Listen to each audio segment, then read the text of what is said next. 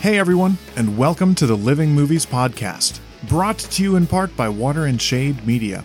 I'm your host, John Schindel, and this week we're talking about the movie Monsters Inc.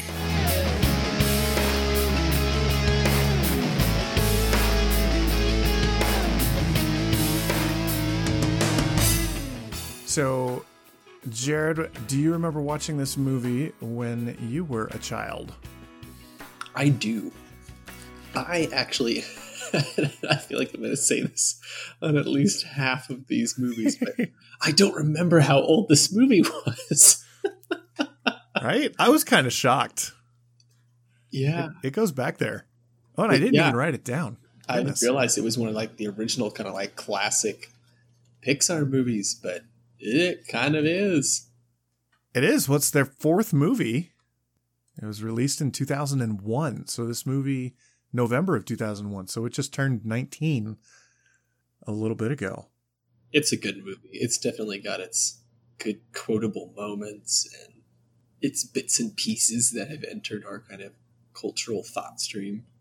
I feel like it kind of has. Like it's I, I, I don't know. I, I I think I think between this one and Toy Story, th- these these two movies really permeated culture in a way that A Bug's Life didn't and and Finding Nemo, the the next one on their list, that one did too.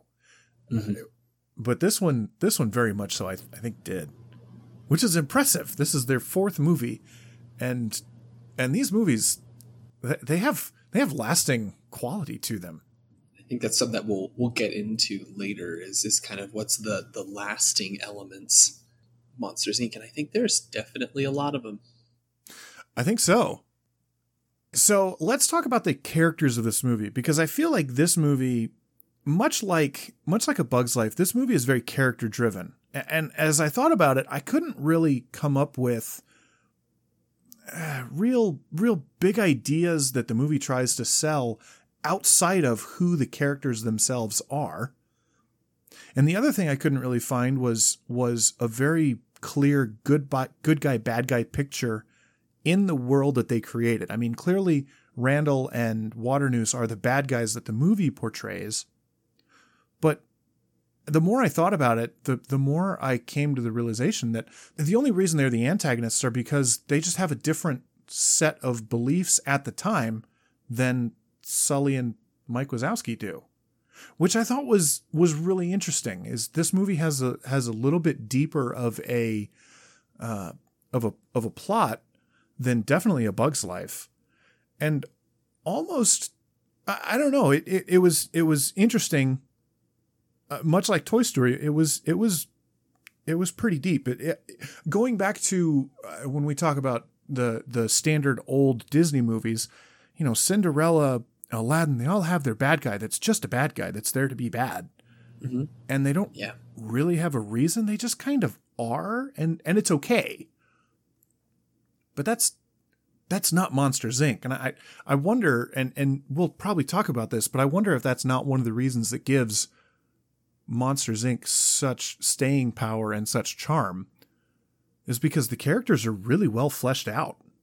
Yeah, and, and I think that's one of the things that's that I really enjoyed going back through and watching Monsters Inc. again was that the characters are really well lived you feel like you don't need to have a lot of backstory or explanation for them. I mean, I'm, obviously we got some of that in uh, Monsters University, but it didn't really feel needed. Um, that you know the things they did just kind of made sense. Like, oh yeah, that's the kind of thing that Sully would do, or that's the kind of thing that Randall would do. It it wasn't hard to believe any of the things they did, and very little of it ever felt particularly forced. Yeah. Which really just goes to show that both the screenwriters did a very good job. And yeah. also that the voice actors themselves and the animators did such a, an excellent job of portraying those characters that it didn't feel cartoony. Maybe maybe that's what it is that they they, they just don't feel cartoony. Mm-hmm. I mean, there's certainly plenty of cartoony moments, you know, where there's the whole, uh, you know, trash compactor scene and Sully's mm-hmm. going through all the different stages of remorse and all this, um, which is hilarious. But the characters themselves are not caricatures. Um, it's not like here's an example of an evil dictator, or like here's an example of a, you know, your Prince Charming, an authority figure, or a Prince Charming, or you know, they're not archetypes; they're just people. Yeah. So let's go. Let's go through the main cast here real quick, just to just to kind of set the stage. So Sully is, uh, he is the the main scarer. He's the best scarer. He's the best at what he does. And I, I thought this was interesting as I was looking into John Goodman and what he was saying about the character Sully is he thought of Sully as kind of a professional athlete as a as a football player. You know, he's a he's a linebacker. He's a big guy, he's quick on his feet. He's the best at what he does and he's totally committed to it. You know, he spends he spends every waking minute getting better at scaring. And so that kind of drives the character of Sully. And he's totally 100% invested in being the best scarer he can be and therefore helping the city of Monstropolis as best as he can because that's how he can be helpful for the city. So that's Sully. Then there's Mike, who's Sully's best friend, and I thought it was interesting as I started thinking about what what Mike's uh, character motivations are here, and, and Mike seems to think a lot more selfishly than Sully does. Mike Mike is very about Mike he he he is Sully's best friend, and they are best friends. They are a team, but Mike seems to hang around Sully so that Mike can kind of, I don't know, get some of the glory off of Sully. He's kind of a groupie, I guess. Yeah, and even that I feel is a little more complex because there is obviously a, a, a very solid friendship there, which is you know the thing that makes the movie so great is seeing these two friends going through all this stuff. But there's definitely a very different motivation when it comes to their work and what they're good at. And yeah. Sully's in it because he has almost like a sense of duty, and he's obviously very humble about what he does. Um, as we see in various instances, he's not you know, not a glory hog. He's you know down there with with everybody. He's always chatting everybody up. He says hi to the receptionist and the janitor mm-hmm. and you know whoever else. Um, and, and, Mike is not about that. He's he's very much like we've earned this. We don't we don't have to fraternize with those kind of people. and, and and kind of a sense of I think it's more like a sense of entitlement, perhaps than anything else. Maybe that maybe that's more it is than being a groupie is that he he feels entitled. Which is I mean which is also kind of a groupie thing, but anyway. Yeah, yeah, e- either way works. So that's uh, so that's Sully and Mike. They're the they're the protagonists. Then you get the antagonist side of things, and, and you get Waternoose, who's the boss.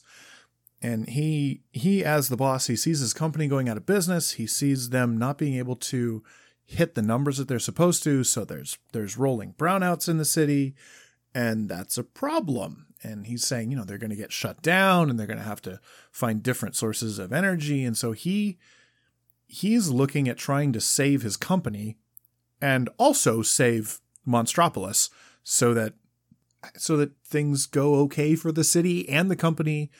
And, and I, I understand that I've had I've had people laid off around me. I've I, you know I work in a corporate world, and so I get it that as the boss, he's trying to just make sure that his company will survive and thrive, and so he's looking for as much of an edge as he can get in his marketplace. Which I don't think I thought that as a as a kid. He was just the creepy bad guy, the spider bad guy. Yeah, I think that's definitely kind of a more nuanced character that you have such a good motivation for what he's doing, but he's just going about it in all the wrong ways. See, and you and I think that, but as I was talking with my wife yesterday, she was like, well, but if you take the stance that the children that they're scaring aren't like real people, they're not monsters. So do they hold the same value that a monster has? And also, they're toxic and evil. So is it really a bad thing that you're going to extract screams from them more more efficiently. Exactly. But and this is maybe getting into like conspiracy theory uh, territory here. But there are only a few characters who don't seem disturbed to be around children. And that's eventually Sully and Mike, and also Randall and Mr. Waternoose, who never show any any problem being around Boo. Um, even before Mr. Waternoose is revealed to be the villain, um, you know, Boo's hiding behind him and you know holding onto his legs and all this, that, and the other, and he doesn't react like all the other monsters do, which to me says that they know children are children and not some kind of evil, you know, anti-monster kind of thing. Yeah, so there's some there's definitely some corporate uh hoodwinking going on at this and Waternoose I feel like is at the heart of it all. So so that's Waternoose And then there's Randall and Randall seems to be the the closest caricature in the movie as you can get. He he is the bad guy. He's he, he's there to be Waternoose's, I guess, bagman. He, he's he's the guy that's going to do the dirty work because he's okay with it. And even there, they they don't stop at it just being a rivalry between him and Sully. Um, but he's out for bigger fish, and and so that adds an extra kind of element to his character where like we can understand the things he does as being more than just you know some kind of roundabout way of getting back at our antagonist um, that there's some other kind of goal in mind but he is definitely much more just straight up the bad guy pretty much yeah and so uh, the the last question I thought of as I was thinking about the cast is who changes in this movie and who grows? And obviously Randall doesn't grow and Waternoose doesn't grow. And from beginning to the end, Mike is kind of the same character at the end of the movie as he was in the beginning of the movie, even though he's at a different place in life and everything around him has changed. I think the character who changes the most is Sully. Definitely. E- even though his his drive, the, the thing that's driving him, I think it stays the same. He still wants to be the best he can be. He still wants to do what's good for the city but he he's the one that drives the whole narrative of no no children are are special children are important. Children are to be valued and it's wrong that we just scare them for our own benefit. And i think you see a lot of character growth in sully throughout the movie. Oh yeah and his whole world just gets turned upside down. Um, that scene where he sees himself after he's you know given his big roar as the demonstration thing um, really kind of hit different this time around because I was like, oh, he's not just realizing, oh wow, I am scary. Like wow, no, no, duh, no, that was something we knew the whole time. Um, but as an adult, kind of looking back, I'd be like, oh no, he's realizing that all the things he's been doing, all the stuff he's best at, is wrong. Yeah. That's what he's realizing. That his whole life, all that he's been working for, has been just wrong, has been cruel. And that's just a huge hit. And so yeah, his his character growth is is pretty tremendous. I'd say for Mike, there is a bit of growth in that he has to um, you know, right there at the very end, he gives Sully the door. And so that mm-hmm. recognizing that there are other friendships that is that are more important than just their own. That's true. And so that's his kind of bit of growth. Well, and it's it's something that he does for his friend. It's a very selfless act, whereas just about everything else Mike does throughout the movie is very uh, selfish or or self motivated. And it's also because a lot of the conflict that they have throughout the film is like, you know, are you going to deal with this kid or are you going to get us out of this terrible predicament? are you going to escape my skin or is it all about the kid? And his kind of thing at the end shows that, okay, the kid is important. And, you know, in some ways, maybe the kid's even more important than I am. Yeah. So I, I thought, I don't know. I thought, I thought the characters in this movie were fascinating. They were fascinating to look at. And as I sat down and thought about it again, like I said earlier, I, I had a hard time coming up with with the big ideas that this movie wants to impress upon our, the the viewer.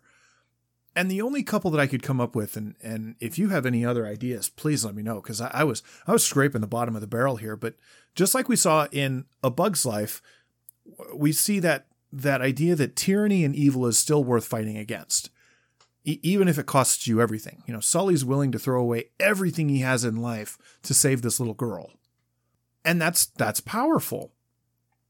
And I think coming right out of that is are the ideas that children are precious and good and they need to be protected, and cheating and hurting other people isn't good. But also, you see this at the end of the movie, finding new and innovative ways of doing things is good. As long as you're not hurting other people to do it. You know, Randall and Waternoose extracting screams from children was bad. Why was it bad? Well, because they were going to hurt the children. Well, but they find a better way by comedy, by making children laugh, and that's good because they're not hurting anybody to do it. So innovation is good when you're not hurting people to get there. So those are those are kind of the big ideas I saw. I think kind of narrowing in on that, it's really that cruelty is never justifiable. Ah, there you go. That you you don't you you go without if you have to to not be cruel right they were going to shut the whole thing down at, at, the very you know right right before the very end they were going to shut the whole thing down you know because it was cruel and fortunately they were saved with the idea of you know making kids laugh instead and so that's our kind of uh, our hollywood happy ending but really the lesson was had even before then well i think mike sums it up pretty well after they you know they go through that whole thing and they find out that that I said Rhonda was a part. She's she's the she's number one. She's the head of the the CDH CD CD whatever the CD the the guys in the yellow suits. And as they're leaving Sully and Mike, they're leaving the thing. Mike's like, "Well, you know, that turned out well, even though the everyone's going to be out of a job and we're not going to have any power." And, and he's like, "But at least we had a few laughs." and and I think I think you're right. They're they're both realizing that you know it's good that we shut it down, even though it's very bad. And the movie could have ended right there. It could have. It could, and it would have been it would have been a mixed ending because it would have been good, unfulfilling, but it would have been very good but it didn't, and it was it was a good ending still. it was, it was, it was. I, I, will say if that was maybe if it had an ending ed- ending, the critics would have given it a higher score. But um, eh, it's good yeah. now. I, I will say if it was an adult movie or if it was a book written for adults, they would have ended it right there, and the sequel would have been how does Monstropolis survive in this in this time in this energy crisis? Yeah, and I think that would have been the interesting sequel that we don't get. So that was that was kind of my thought of of the the ideas this movie presents, and and I and I thought, yeah, I thought that was interesting. So some conversation starters for children. This this is something that I, I I've wanted to do for our other the other reviews, but I've skipped over it. So some some questions that I think would be good for children and, and things that I might ask my kids when we do watch this movie are something along the lines of why was Sully willing to give up so much to save Boo? Because, like we talked about, he was willing to give up his entire life and his friendship and his his standing and all of that to save this little tiny human child. And I think that's a that's a great question to get kids thinking along those lines of cruelty is bad. And then I think in the same vein, the question why was Mike so mad at Sully when they were with the Yeti uh, in in uh, in the Himalayas? Because Mike isn't there yet. Mike's not willing to throw everything away yet. But Sully is, and Mike is being thrown away, and Mike's not okay with it. And so I think those are two very powerful questions that you can ask your kids and two things that, that will start conversations that uh, potentially might flesh out the ideas that this movie is trying to present or the ideas that we think that you can pull out of this movie. And then the the last question I thought of in the same vein was why was Waternoose and Randall's plan wrong? And and what what was so evil about their plan that it needed to be stopped? So I, I thought those I thought those would be questions that would be beneficial to ask children to get them thinking along the lines of, hey, what is this movie trying to teach? Yeah, I think those are great conversation starters to really get kids thinking about the movie beyond just, you know, funny hijinks ensued. Which I think it's important as we watch movies with our children. It's important that we have that conversation with them so that we can train them to think about movies and media in a way that's that it's more than just entertainment and train our children that these mediums are trying to teach them something and we have to be critical of it because sometimes they're teaching us bad things. I think another thing to kind of keep in mind is that a lot of movies are good at asking questions. Some of them have answers. Some of those answers are right. I think Monsters Inc. in particular really has a strong values debate. When does the lives of the few become outweighed by the needs of the many? Like that kind of thing. And when is it appropriate and under what conditions and to whom? And and these these are just good values debates for kids to think about of, you know, what is right and wrong. It's more than just who's wearing the black cowboy hat. Right? That's yeah. It's not just who's the big scary guy. And so in that sense it's a more definitely a much more mature movie than Bugs Life, for instance. Because it's not because it's ambiguous. Like, yes, there are very identifiable villains, but why? Yeah. That's true. Well, let's take a quick break, and then when we come back, we can talk about some of the things this movie's trying to teach our kids. I know we talk about movies here, but something that's also important as parents is spending quality time away from screens, which is something that can be difficult. So I'm really excited to bring you Rooted Childhood.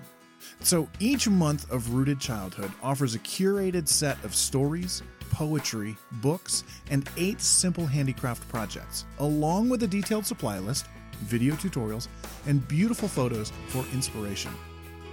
Now, Rooted Childhood will help you spend quality time with your children instead of spending that time coming up with the next activity to do. This is something that my wife has used in the past when life just comes at us too fast and we need some help to figure out the right things to do with our kids. And it's been awesome. So if you're interested in finding out more about Rooted Childhood, follow the link in the show notes of this episode to check it out for yourself and to start exploring all the things that you can do with your children. Well, let's talk about some of the most impactful scenes here.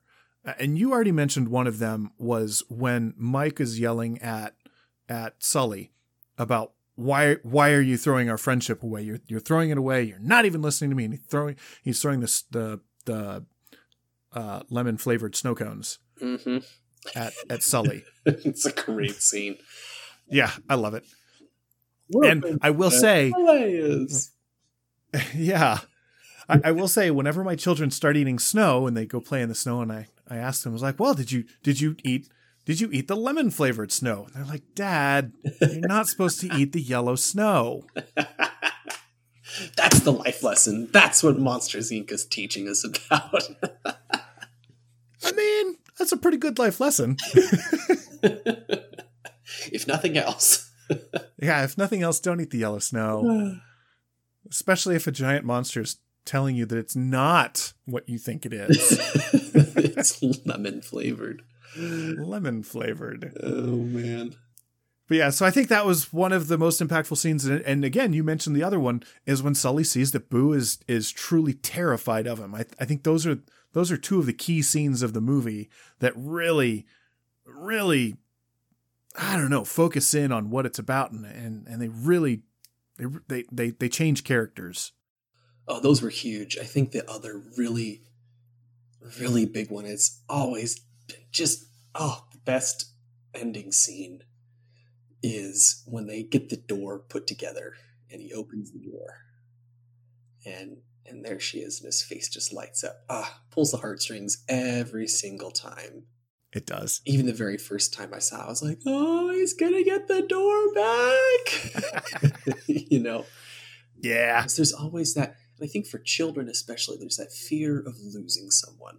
that's true. That's why kids get terrified when you know they walk through the mall or something and they can't find their parents. And and, and why is that a recurring nightmare? You know, because kids have an innate fear of losing people or of being Hmm. lost. And so I think that scene was equally impactful as a kid as it is as an adult. Yeah, I'd probably agree with that. Although I do have some questions about the door. Okay.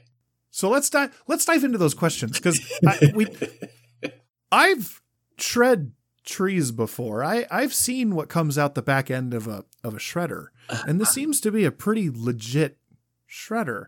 How does Mike put the door back together?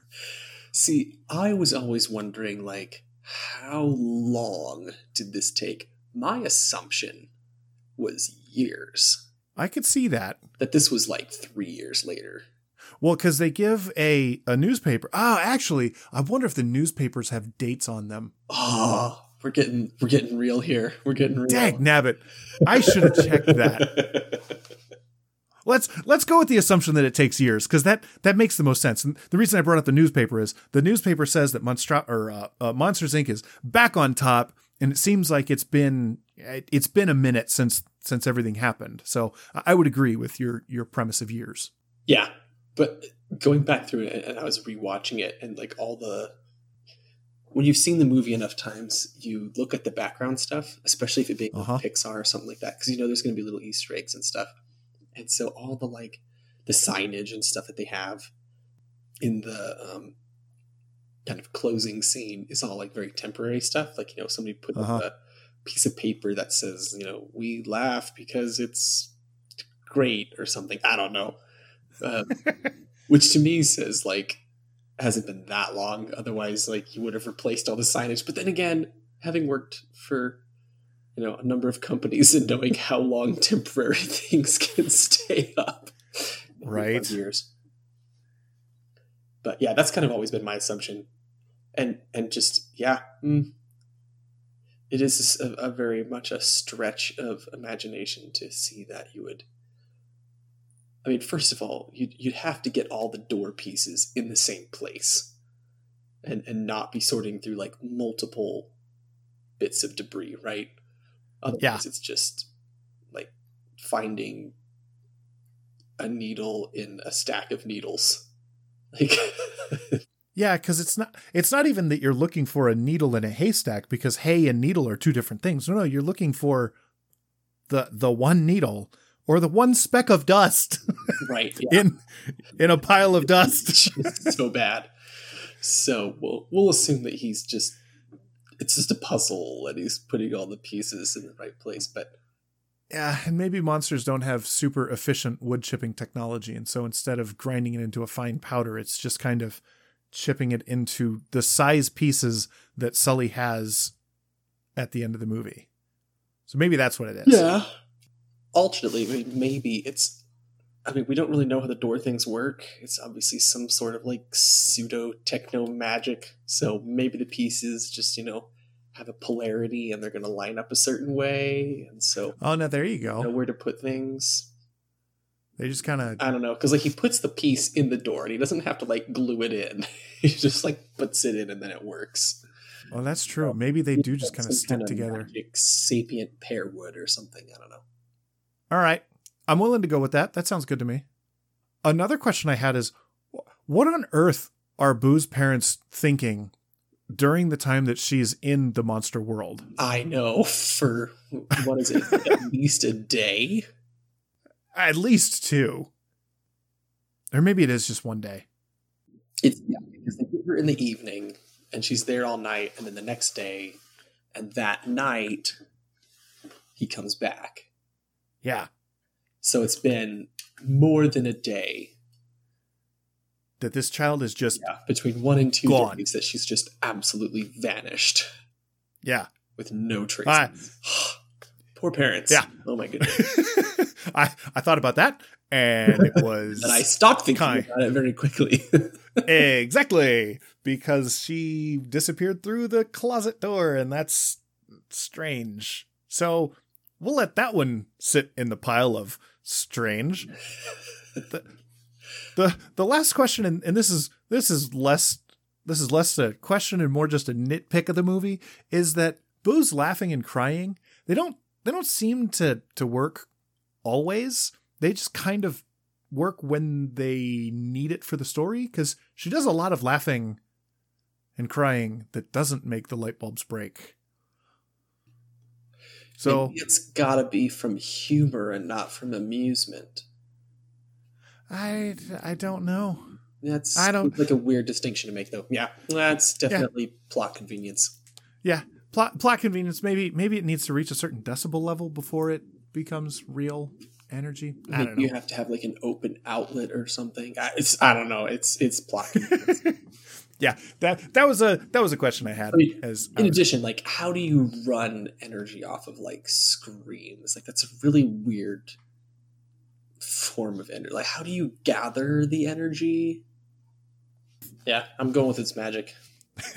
I, I think that's the only thing that makes sense. uh, do you have any nitpicks or or questions that come up with this movie? I, I mean, really, just the whole harnessing screams through a door thing. Like that's. I was always like, so what part is it in there that like gathers the scream? Right, because you're not turning a turbine. Uh huh. There's no like Well, and funnely thing that's sucking out the stuff. Like that was the bad guy device, not the door thing. So it's like right. harnessed from the door. Well, and then when Waternoose releases the scream, it releases as like a a a misty vapor. Right. It's like pneumatic. Yeah. I don't know. I, I'm I'm still I'm going with magic, Yeah, that and- works. emotional magic or something. So, let's see. Some warnings about this movie. Uh, they're obviously the movie is about scary monsters. So, like my children who are going through a stage of having scary dreams right now, they're not going to be watching this movie because scary monsters. I I already get woken up up enough at night. I don't need I don't need to provide more of that for my children. Nah, Again, you just gotta push him through it. You know, throw on The Shining or something like that. oh man, Desensitize him. Shock him yeah I it. mm, I still don't do well. I still don't do well with scary movies. I am not I am not a horror or scary movie type of guy. Like I'll do some thriller or suspense type movies, but man, even then, oof. Yeah, same. But uh, see, and that's the other message of the movie is that comedy sells better than horror. That's the message. But anyway, And you know, that's a very true message. it's true. That's funny. So yeah, there's monsters in the movie. There's a little bit of violence. Uh, you know, Sully and, and Randall have a fight.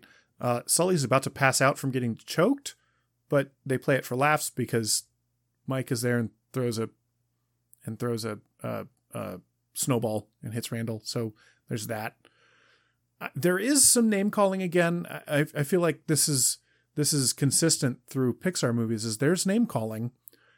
In this movie, it seems to be either from the bad guys to other people, or it's the good guys correctly depicting the bad guys with a name. So uh, I'm, I'm kind of willing to give the language or the name calling in this movie a pass just because it seems very fitting. That's fair.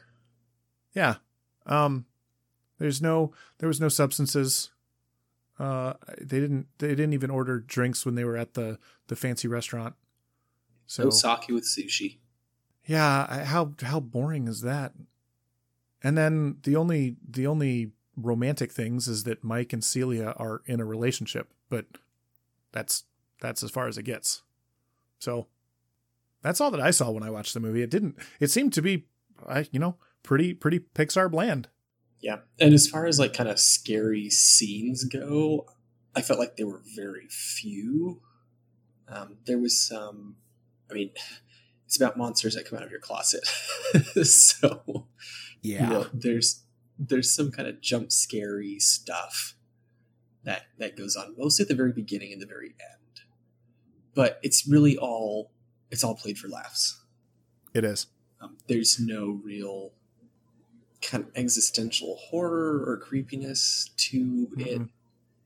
The monsters all, are all kind of you know weird looking stuff. Like you know, Mike Wazowski is a big green eyeball with arms and legs. Mm-hmm. That's pretty innocuous. yeah, but yeah, there is a lot of kind of jump scary stuff. There, there was, which I found is a completely different thing from like actual scariness. It's like it's its own thing. Well, you've got you've got jump scare and you've got suspense scare and you've got blood and gore scare and and so yeah. on the on the horror uh the the continuum of horror elements i feel this was on the on the most innocuous side of horror elements is just the jump scare that are played for laughs which is honestly like it's more like a reflex than it is an actual response to content it's, I don't know how many times I've been watching a movie. I may have already seen it before, and I'll be like, "Oh, I know there's a jump scare coming up," and I'll still startle, and I'm like, "Why? I know it's happening. Like, uh-huh. none of this was unexpected." uh huh. And yeah, still it's, jump it's a different thing. Yep. So yeah, there, there's that, but that's a, that's all that I can think of. I, I don't know. Any last thoughts about about this movie before we call it? Yeah, it was a good movie. It was. I enjoyed it. I enjoyed watching it. Well, and I enjoyed discussing it with you. Thank you for sitting down and and taking your time to talk about this movie. I had a good time. Absolutely. All right. Well, to all our listeners out there, uh, if you want to get a hold of us, you can find us on Twitter at Living Movies Pod. Uh, subscribe to us. Subscribe to this podcast on whatever platform you use. And also, if you would like, you can give us a review on iTunes or whatever player you use. And if you really like what we're doing, you should tell somebody else about our show and, and let them know about the cool stuff that we do. So thanks for hanging out, and we'll talk to you later.